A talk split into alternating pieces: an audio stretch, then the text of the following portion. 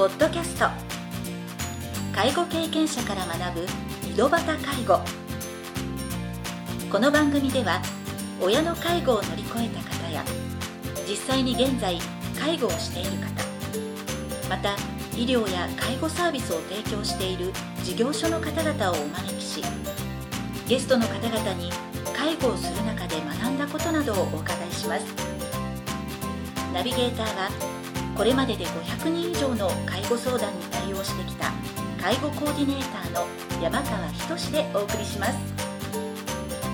それでは今回の番組をお楽しみください。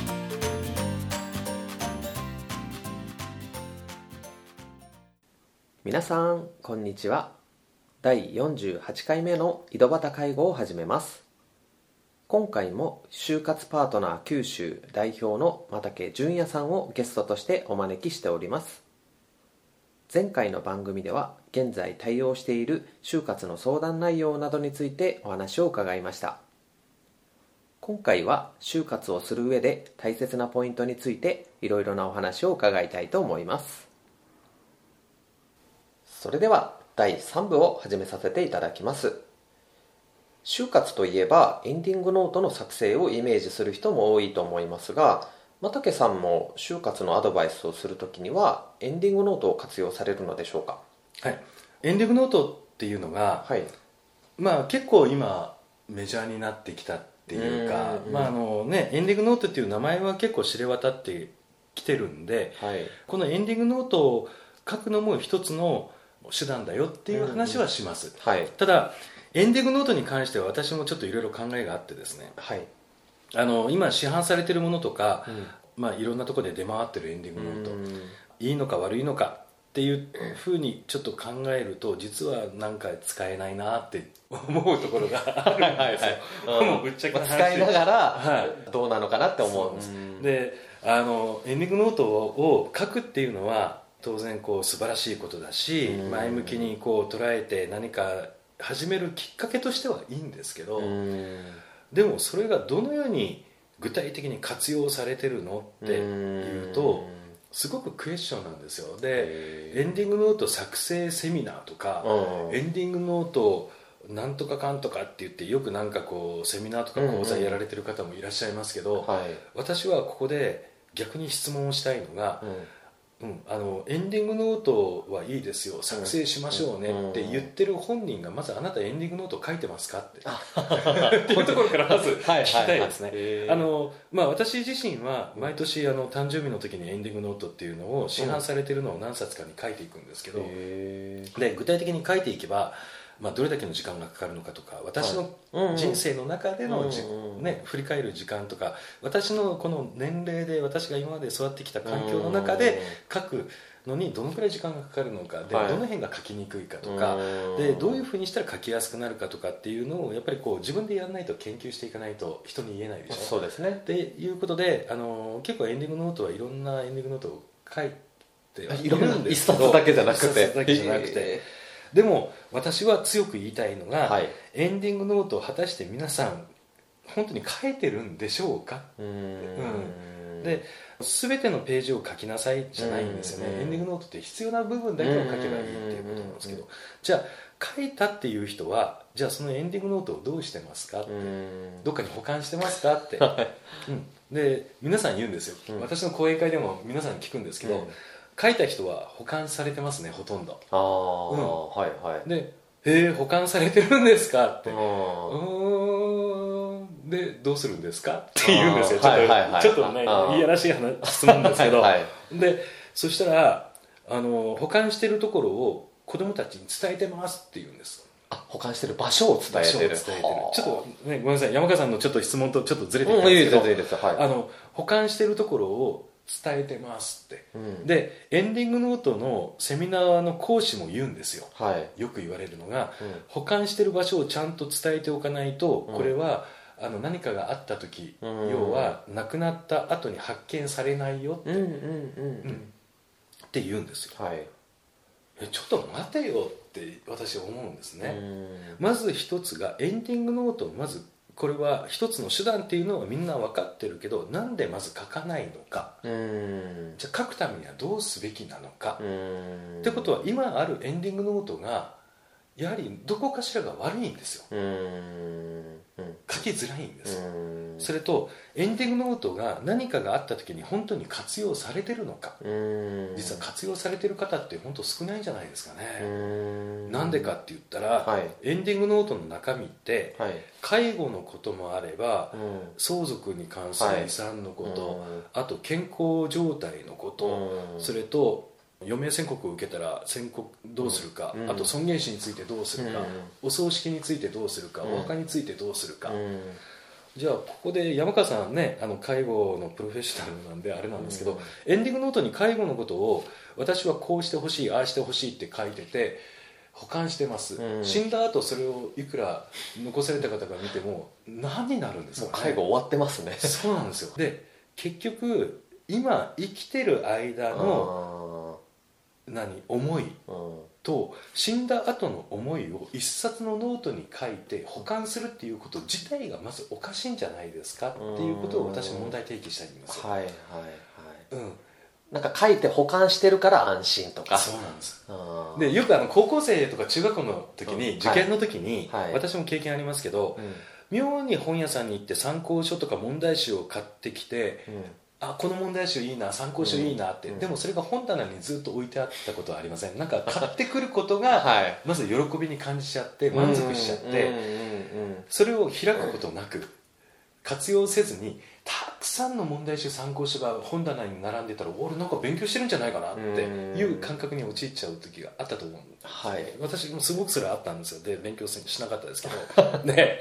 あのでも落ち着くんですよね。そうなんですよ。あると。でエンディングノートもそうなんですよ。あ置いてたらなんか安心するんでー。すなんかやってる感がするんでしょうね。人よりやってるって、うん。書いてない人たくさんいるって、であー。私も何かに取り組もうとしてる。あー。でも何の役にも立ってないっていうかう立ってる人もいますけど、んはい。でも立ってない方の方が割合的には多い。せっかくそうやって自身のことをねこれからの生き方とかうどうしてほしいかって考えてるのに、うん。結局それが実行に移されずにそうなんですで結局今生きてる間にまさに今だからこそ家族に伝えておかなければいけない内容うん。を逆にこのエンディングノートに書いてそれをうまく今の段階でみんなに公表しうんて活用していけばうん。すごく生きたものになるんですうん。結局エンディングノートの書き方セミナーとか言いますけどうん書き方なんてうん。関係ないんですよ、うん。ん。書き方になんかルールがあるのかってうん。あるわけないじゃないですか、うん。人それぞれなんで、うん。書き方セミナーじゃなくてエンディングノートをいかに生かしていくか、うん。セミナーみたいな、うん。よっぽどそっちの方が大事なわけで、うん。なんか妙にエンディングノートを書くのが目的になっちゃってるんです。よ、エンディングノートっていうのは就活をする上での一つの手段であって、うん。でもいつぞやかエンディングノートを書くのが目的になっちゃってるんです、それをなんかこう妙に間違って捉えてしまってる感がなんかなんか一つの勉強で終わってしまってる。そうそうそうそうあなんかもっと活かせるのになって思うんですね。ーこれ毎年又竹さん書かれてて、うん。結局毎年なんか新たにこう書く内容ってなんか変わりますね。へえ、だからあの毎年そのうん。私の周りの状況も変わるし、あーはいはい。いろんな人に対する思いも当然変わってくるじゃないですか。うん。だからこそ何？エンディングノートってまず一つはボールペンで書いちゃダメだなって。ああはいボールペンで書いたらもう修正ができなくなっちゃう。から修正テープばっかりしてたらもうすごいことになってわけわかんなくなっちゃうんで、はい。だったら鉛筆で書かなきゃいけないなとか、うんうんうんうん。でもういくらでも書き換えはできるんで、じゃゃあそれなりに自分なりになんかこううまくその試行錯誤しながらこうすればいいなああすればいいなっていうのが結構随所に出てくるんですよ、でもでもどこのエンディングノート見ても結構同じやり方っていうか、うんはい。だからエンディングノート書くんであれば今伝えるべきこと。で亡くなる前に知っておいてほしいこと、亡くなった後に分かってほしいこと、でこの3つの段階で考えて、うん。そしてそれをエンディングノート活用して家族と共にやっぱりこう話す場っていうのが必要なのかなって思いますけどね、うんだからあのそういった意味で私は就活のアドバイスをする時は、うん。まあ、エンディングノートは逆にそういうふうに活用してますね。うん。行動につなげるように、はいはい、うん。ただ書きなさいじゃなくて、うん。うん。で一つ、えー、とヒントとしては私があの講座を持たせてもらって依頼を受けて講座をやる時って、まあえー、と例えば4回コースとかした時に、1回目にこのエンディングノートのことを話したら次の時は、うん。今うん。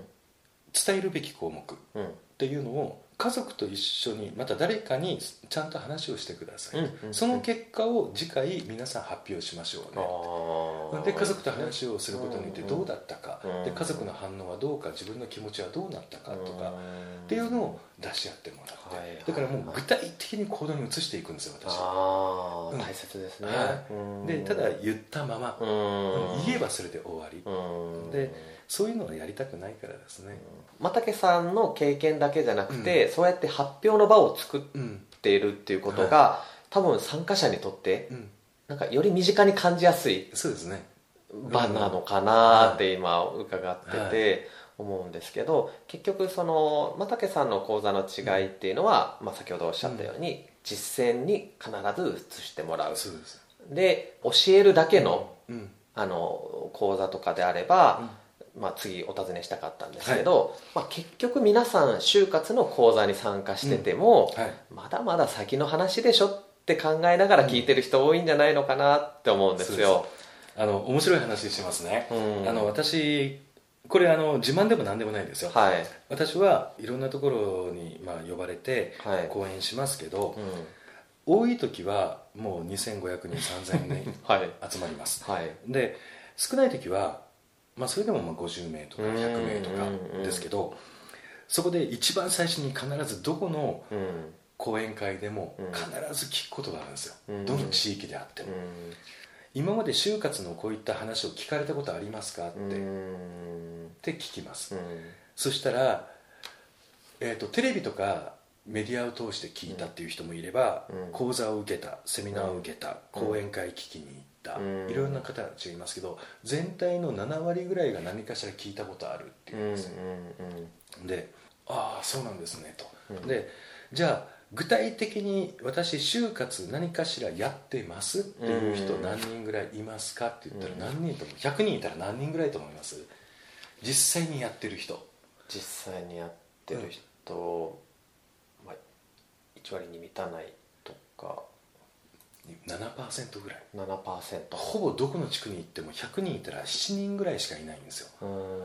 でも興味ある人は70%から80%いるわけですよ、で100%って言ってもいいでしょうね、うん。興味があるから皆さんきうん。私の話聞きに来てるわけだから、うん何かしら興味関心があるのは皆さんそうなんです、うん。でも実際にやってるのは7%ぐらいなんです。よ、じゃあなんでですかって質問するんですよ、うん。なんで行動に移さないんですかって、うん。いろんないい話聞いて回ったんでしょって、うん。うん。なんで自分のこととしてなぜ受け止めて、うん。なぜやらないんですかって、うん。で逆になんで他の人たちの話を聞いときながら、うん。こういう言い方汚いですけど こういう言い方しますけどなんで聞いときながら、うん。今また私の話を聞こうとしてるんですか、うんもしかしたら同じ話するかもしれませんよとかって言いながら あーまあい一緒の話はしませんけどで結局今元気だからなんですよ、うーん。うん。今元気だからまだまだ先のこととうん思ってるんです、でも周りでやってる講師たちの皆さんはうん。そこに気づいてないんですよ、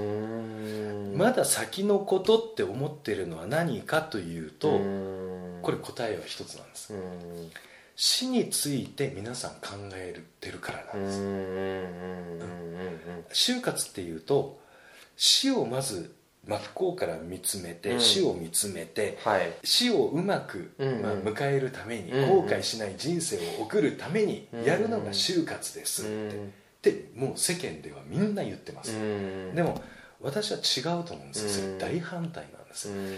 死のことをこれから先遠い未来のことをいくら考えても、うん。当然今何かやるなんて誰もやらないですよ、うん。でも皆さん言うんですよ、うん。死について真っ向から考えて今からやれって言うんですよ。あなた何かやってるのって私言いたいんですけど、でも多分コーチの人たちも何もやってないと思いますよ、うん。本当に真っ向から向き合ってその人たちちゃんと考えてる人何人いるんでしょうねってうん逆に聞きたい。うん。で結局まだ先の話と思ってるのは今元気だから死に対してまた介護とか必要になる状況はまだまだ先のこと、うん。だからまだ私は考えなくていい。でも何かがあった時は考えなきゃいけないからその知識をつけるためにうん。今まで聞いてたっていう状況に過ぎないんです。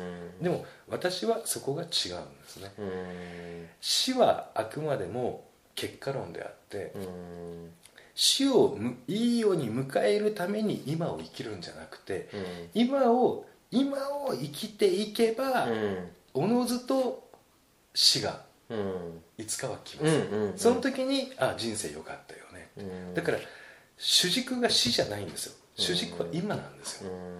今を生きるからこそいい死に方ができるって。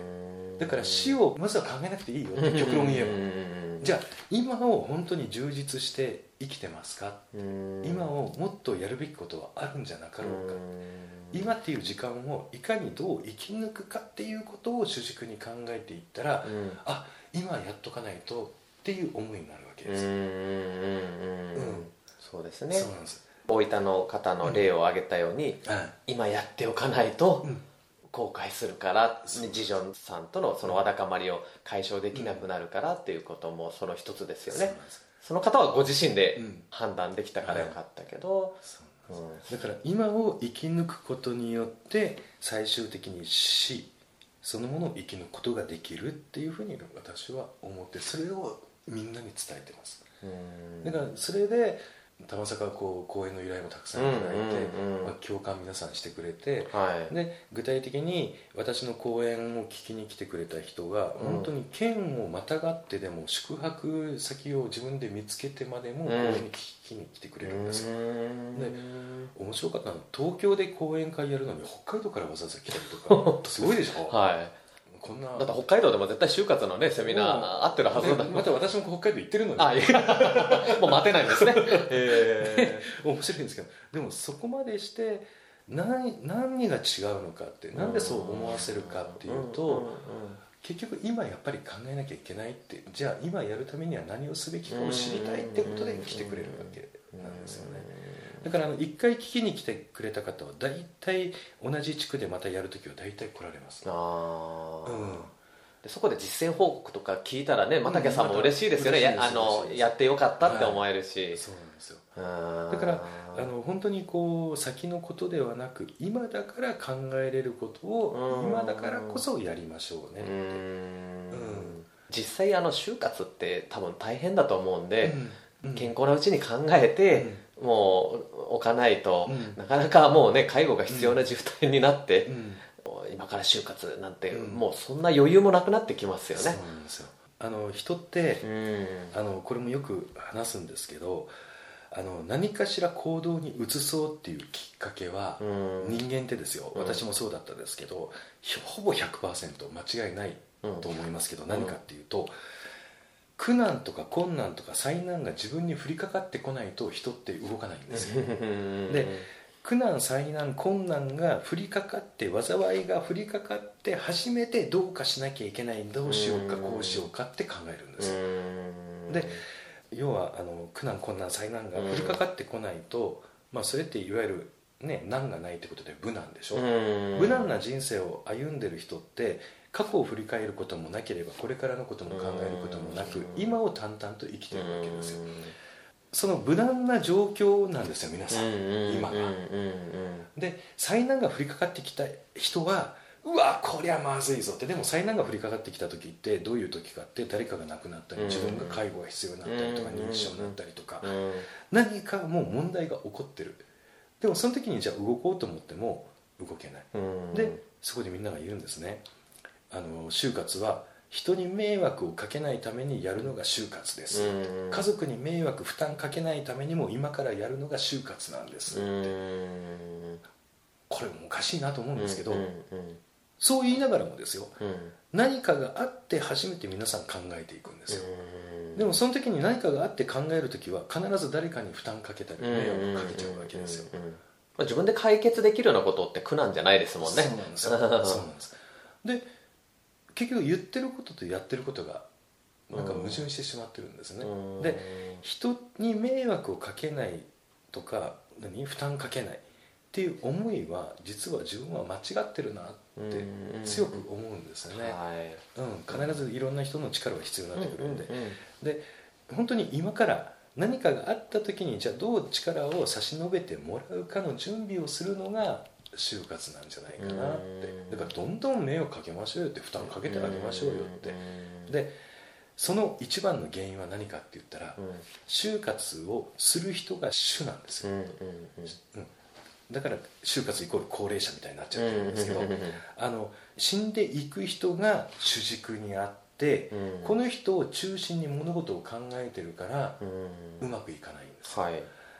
極論を言えばですよ亡くなっていく人はその後どうなろうがもう分かんないんです。うんうんうん。そこを支えていくのは周りの残ってる人たちなんですよね。ってことは就活を考える時って行っちゃう方もうん残される側も同じ思いで共通の思いを持った中でこれからの人生を送んないとうん。全員がちゃんとうんうんうん。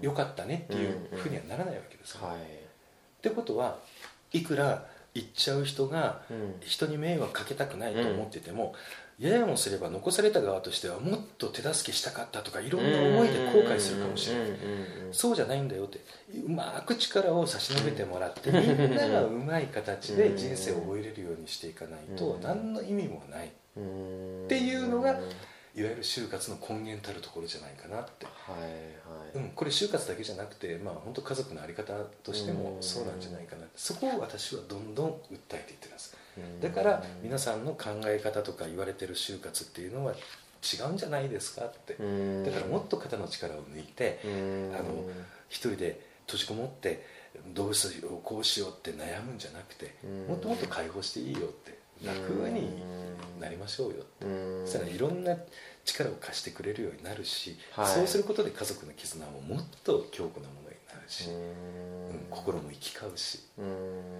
そうなってほしいなって。いう、うん。なんかすごい真面目な話してますけど。いやいやもう真面目なねあのふ普段お話しされてる話を今回ね 私だけじゃなくて 全国のはいはい。ねリスナーの方にも聞いていただきたいなと思って、まあ、ちょっと長くな今回ねはい。話をいろいろ伺ったんですけど、はい。い、ろいろな質問を事前に考えてたんですけど、今お答えいただいた中に答えはあるのかなと思うんですが、はまあ、就活がうまくいく人とはいうまくいかない人の違いでいうと、まあ、先ほどの話からすると、はい実際に行動に移さなければ、うんエンディングノートをただ書いて保管しておくだけでは、結局何にも活用されなかったっていうことにもなりうるし、自分を中心に、うんえーまあ、他人に、まあ、要は家族に迷惑をかけないようにっていう考えもやっぱりこれはもしかしたら、ね、子供さんとかの思いとかも含まれてなくて、うん。お互いがうん。良かったねって思えるような就活にはならない可能性もあるっていうことなんですけど、まあ、そそれ以外に何かこう,、ううんまくいく人いあかない人のうまくいく人いかない人っていうそのうまくっていうのが、うん。就活ってあのややもすれば遺言書書きましょう葬儀のことを考えましょう、介護のことを考えましょうって言って、要は手続き上のことがどうしても表に出てくるんですけど、うんそれは一つの手段なんですよね、うん。であの就活って本当に人それぞれ私の就活はってこう質問したらいろんな答えが出てくると思うんですよ、うん、であの本当に人それぞれの立場でもう全然その人の就活その人の就活っていうのは当然あるとは思うんですけど、はい。ただうまくいくいかないっていうふうなことをもし考えた場合ははい。要はうまくいく人といかない人の差は何かって言ったら自分は一つだと思います、うん。要は今を生きてるかどうか、うーん。今っていうものを大切にうん生きようとしてるかどうか、うん。そこに意識を持っていってるかどうか、うん当然ね1秒1秒今を大事な今を大事なって そんなふうにずっと生活するわけじゃないんですけど。けど瞬間瞬間に果たして今日はどうだったかな今日は今はどうかなっていうふうにね、あのきちっと物事をちゃんとそういうふうにこう考えれるかどうか。っていうところにあるんじゃないかなって。さっきも言ったようにこう無難に生活をだーっともう今日もなんか一日終わったね。明日も同じだよね。明後日も一緒だよね。っていうんじゃなくて本当に幸せっていう気持ちをあのどんどんこう感謝の気持ちとともにねあの日々を過ごしていくことによってよりそれをもっと増していくためには今何をやるべきかっていうところにどうしてもこう考えが結びつくと思うのでそうすることであ今何かをやろう。こうしよう。っていうのに結びつくと思うんですよね。だからうまくいく人いかない人っていうのは今をどのように考えてるかの違いによってそうですね、うん、その今の生き方の積み重ねが人生のこうね最後の迎え方にいい人生だったって思えるっていうのはやっぱりそれはその最後を迎える最後の数年だけじゃなくて現役世代とか子供の頃とかも含めてのねあの最後だと思うのでそういう意味ではなんか就活っていうなんか枠組みで切ってしまうと、うん、なかなかそういう考えに至らないけど、うん、又さんは今が一番人生の中で一番若い時期だけど、それからもずっと続く生き方をちゃんと一日一日をしっかり向き合いながら生きていくっていうことも就活の一つっていうことですよね、う。ん、でそこが一番大事かなと。だから就活は何も高齢者だけじゃなくて、私あの小学校からも依頼が来てるんですよ。小中高大学、はいはい、もう幅広い人たちの年齢層から。で私の講演見てもらったら分かるんですけど本当に子供からじいちゃんばあちゃんまでもう幅広いんですよ最近。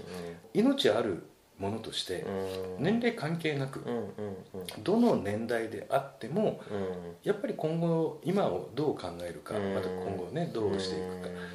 それが結局就活なんで、うん、だから別にこう高齢者だからやることでも何でもないしですね、うん、そう。だからどの人もが前向きに楽しく考えていってもらえればいいのかなって、うん。そうしてもらいたいなというまた自分もそうなりたいなみたいな、はいはい、まあ本当あの又家さんの本当はその当時はもう辛い思いもされたと思うんですけど、2つの大病がきっかけとなって、2度こう死をね意識するような機会があったからこそ、ねまあ、それも前向きに捉えることができた又家さんだからこその、まあ、至った考え方だと思うんですけど、なんかお話を伺いながらもしかしたらその最後のね、今後の目標などの中でも出てくるかもしれないんですけど、なんか就活っていう言葉をもう超えてるなっていうのを、就活っていう言葉じゃない、なんか新たな又家さんの経験を生かした、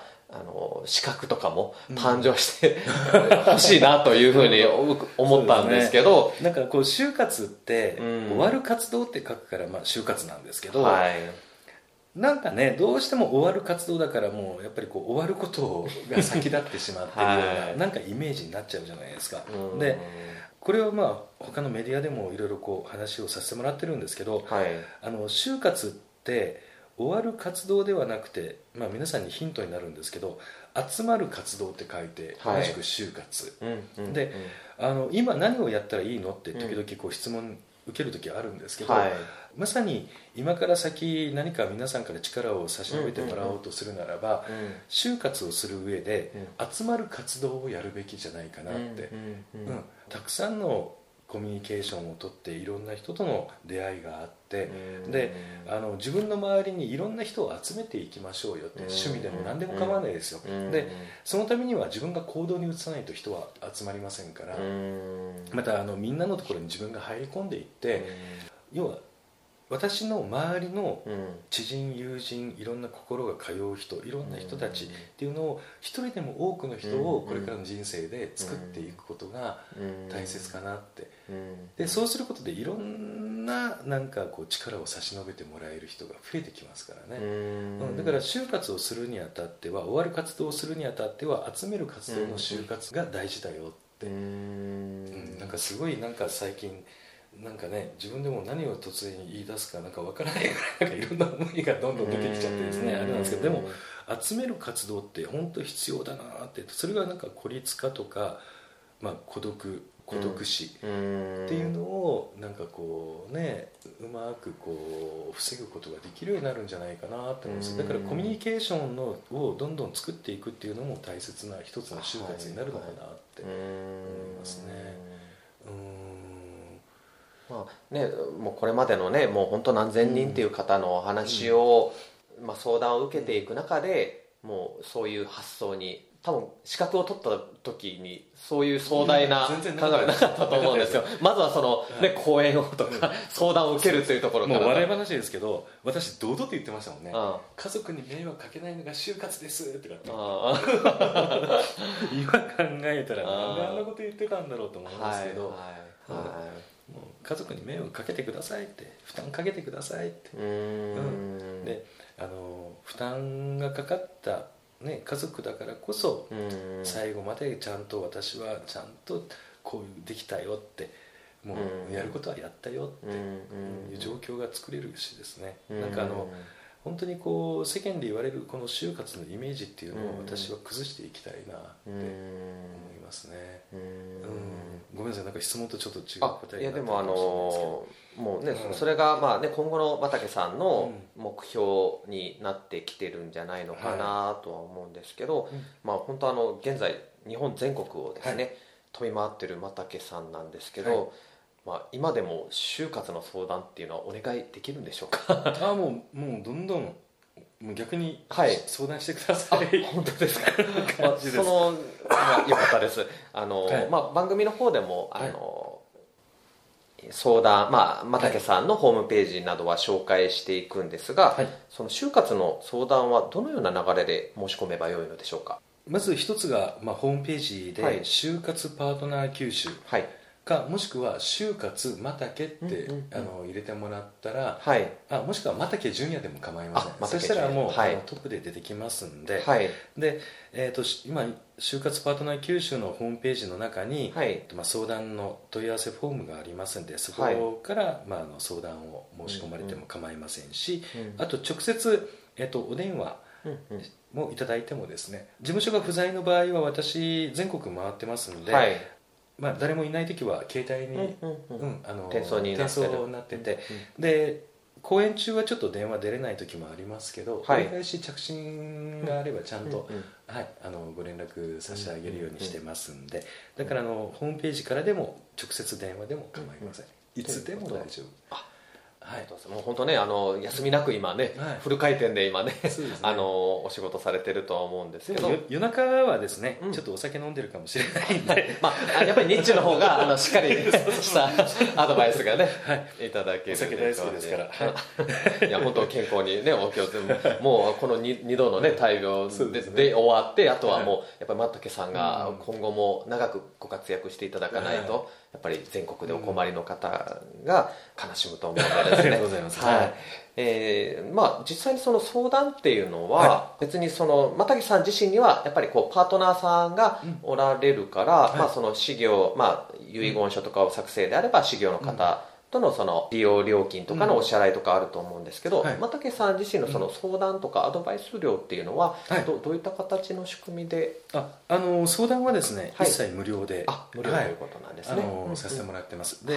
あくまでもお金が発生するのは、まあ、どうしてもですねボランティアではありませんので、お仕事としてさせてもらってますんで、まあ、費用は発生しますけどそれは何かしらこう着手する状況？で、はい、まあ、あの例えば、えー、何があるかな、まあ、遺言書であれば遺言書を依頼しますということで、はい、契約を交えた段階から、そこからはあの費用が発生します、はい、ただし、あの具体的にその前に今回の、えっと、ご相談にの内容で、まあこういったことをやらなければいけません、はい、でそのために費用はこれだけですってことで、事前にちゃんと、あのお伝えしてから着手されるということですよね。そそれ以外はもう一切お金は発生しませんっていう形で、あのきちっと契約もさせてもらいますんでだからそこはもうご安心いただければと。でその前の事前のあのご相談においてはいくらでも無料で、あのさせてもらってますんで、大丈夫です。はい